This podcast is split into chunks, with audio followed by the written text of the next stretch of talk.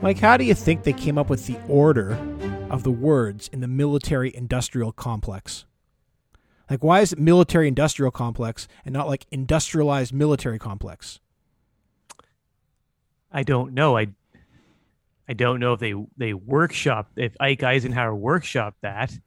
Um, your and your question does it go towards is one dominant over the other? I suppose. Yeah, like is it, is it the military is kind of controlling the ind- industry, or is he, or, or or hey, is industry jealous that the military is controlling it? Like the people who, it feels like we have these people who control the military, like the generals and so on, leading up to the president, and we have the indus- industrial organizations like Ford Motor Company and Stark Corp that are kind of like are the leaders of uh, titans of industry, and the military industrial complex is a com- combination of those two kind of built together. Uh, but anytime you stick two like elites into a room like that, like does there become a rivalry between the two? Well, I, I always thought that the military industrial complex was basically um, the tail, a warning of the tail wagging the dog, being that industry drives the military. So the idea that um, the industry more or less makes the problem that they can solve by selling weapons. So they're encouraging the advancement of weapons, the manufacture of weapons, making in so that the military for the military to keep on buying them, but they're they're kind of creating the problem in a way is what uh, I always interpreted it as. And but, but I think you're right. I think I think that there has to be some conflict as between the military on the one hand and the industry that supplies it because yeah. one is dependent on the other but also feeds the other and vice versa it seems yeah, and and, and imagine that, that, they're also made up of people, right? Those individuals mm-hmm. who are like the four star general, they want to be seen as the most important person, and I'm sure Tony Stark wants to be seen as one of the most important people. And uh, I, I just I just I wonder. Well, even, even that that term itself, if the term itself basically means, hey, is industry controlling our military complex? Was, was the, the term was was was made by by by uh, uh, Eisenhower, I think, correct? And so that's right. That's was right. that an, was that an example of somebody who controlled the military, basically taking a swipe at the industry, being like, "Hey, industry, like you can't you can't actually run things anymore. Like we're we're running things, and you're going to report to us, not the other way around." Well, I, I think that I think that's exactly what it was. That's again, that's what I thought. It was is Eisenhower warning about the tail wagging the dog, and so and and I think also keeping an eye keeping an eye on it because if suddenly you're driven by if if you're um, if the military is driven by profits because it's driven by the industry, which is driven by profits, then we've got a problem on our hands. And so, um, yeah, I think there's a natural conflict between the two, and maybe we're seeing with our latest news, it's come out into the, more into the open in this in, the, in what I consider to be the superpowered world that we're we're living increasingly living in. Yeah, well, uh, c- clearly, with like we, we like we think we understand in terms of like the superpowered world that the uh, the X Men are working directly for the government.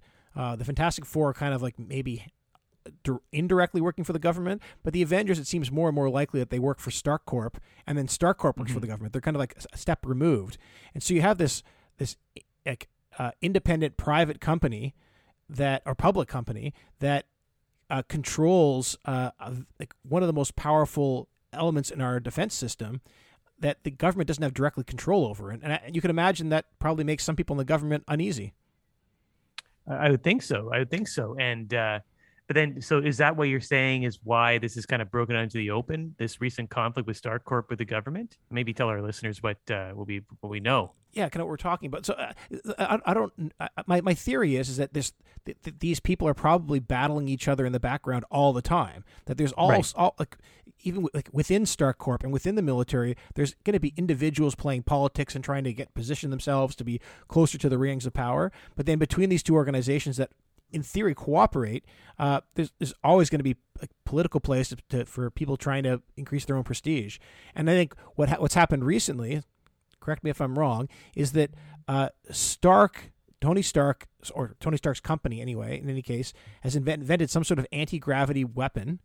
Um, that can like lift up buildings and lift up tanks and lift up even mountains and drop them on people, and somehow uh, that weapon was stolen by uh, the Black Widow, which is who's an agent of the the the, the Soviets, and the like the the there a number of senators are raising the alarm, basically blaming Stark for this happening and, and questioning his loyalty to the country. And that's that's what it is, and you, and it's it does seem kind of odd, right? Like it's Stark Enterprises in, invents something that's incredible, and and they lose it because of uh, an international, our, our our traditional international enemy being the Soviets, right? And rather than than the American government saying we need to tighten up our security or we need to investigate this more, they blame the company that's been actually helping them stay ahead in this in the in this cold war that we that we have with these eastern bloc nations. And so i mean either there's truth to it that tony stark is is is is actually acting against our interests or it's some kind of almost high school level gamesmanship where they're trying to the, the american government is trying to to basically push back against tony stark and his increasingly powerful position in American society, being the head of one of the biggest companies in the world, and also the guy who's funding basically the Avengers, who are an increasingly significant force in American life. Yeah, and, and that's kind of what it feels like. So uh, here, here's the possibility. Maybe b- both sides are true. Is that Stark Corp was negligent. Like it feels like they should have had better security. They should not have let this agent come in and steal this weapon. Um, but rather than using that as a time where the the the the military side say, "Hey, let's let's ramp up the security and try to solve this problem," instead it's questioning his loyalty and yeah. uh, and, and, and so on. Like it feels like unlikely that he, Stark is unloyal to America. It feels far more likely that he's maybe like negligent in this particular case. Yeah, and so, but it does seem like an extreme move to basically accuse you of more or less treason, um, rather than kind of giving a note and some constructive feedback. and I mean, and it, you know, let's sit down like, and have a one-on-one, Tony. yeah, kind of. And and I, I think it's more likely uh, um, that they're just trying to assert some kind of level the playing field, I suppose, and, and, and try to make sure that this military-industrial complex doesn't become more industrial than military. The way to use your kind of approach to it, and and you got to wonder like how Stark is going to respond to that. Like, do you think he really wants to be reprimanded in such a public way and and uh, and do you think he's not going to respond in some way if he does have the power that we think he does? Well, in a, in a way, he kind of has already because mm-hmm. uh, uh, so for, for, the first of all, the problem's been solved. The the the, the ray anti gravity ray has been destroyed, um, and it was basically the Avengers that did it, or like at least Iron Man who did it, who went out and found this ray, found the Black Widow, and, and destroyed it. So the Soviets do no longer have access to it. But now what Stark is saying is that he uh, he can't duplicate it. So now the government's saying now that we, we you have we've he's like I've put a stop to it. I've stopped it from getting to the Russians. Uh, you have nothing to worry about. And the government's like, great. Well, now we have this awesome weapon to take the Russians on. And Stark's like, yeah, you know what? I can't I can't make another one. Yeah, I, am going to take this ball and I'm going to go home. is is exactly what I think has happened here. Like it because it, it it would boggle my mind that that Stark Enterprises could create, uh, you know, a generation defining um, invention, right? Uh, an anti gravity machine. So what? Like you can we can fly. We can all fly. I mean, it, just think about the, well, the hey, potential for it. Hmm, you can fly, kind of like Iron Man flies. Exactly and and so but you think like he just he's lost the blueprints for it give me a break. This has to be a message to um, the american military or maybe this ed. Maybe it's the fact that actually i didn't think of it till you mentioned iron man.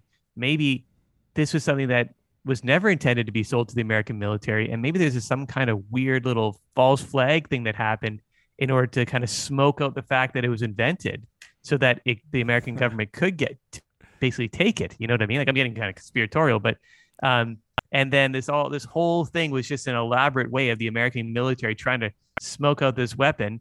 And this is Stark's way of saying, yeah, it's you're still never going to get it. You're never going to get this for domestic uh, production.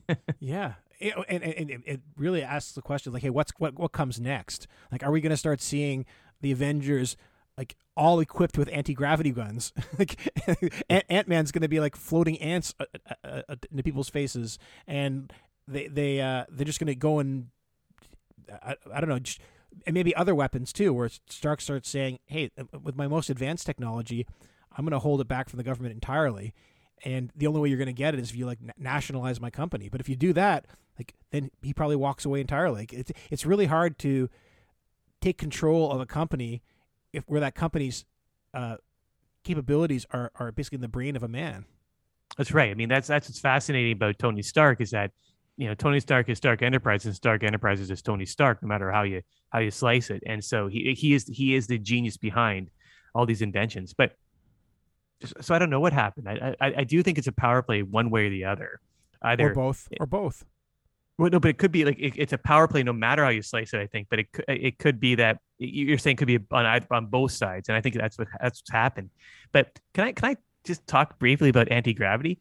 Like that's that's that's crazy. Like I would like to to to have someone much smarter than me, well, a physicist such as yourself, maybe Ed, to tell me um, how you could have you could change you could local you could change localized gravity fields and how that wouldn't have any kind of repercussions to the area around where like the, the anti-gravity machine is working. Like wouldn't it warp uh, something? Well Mike, Mike, so, so, we've talked about this before. Gra- gravity is, is not really a force at all. Gravity is really like the bending of space-time and right. it just it makes things move in different different pl- directions in, the, in like this field of view that we have as like as three-dimensional creatures.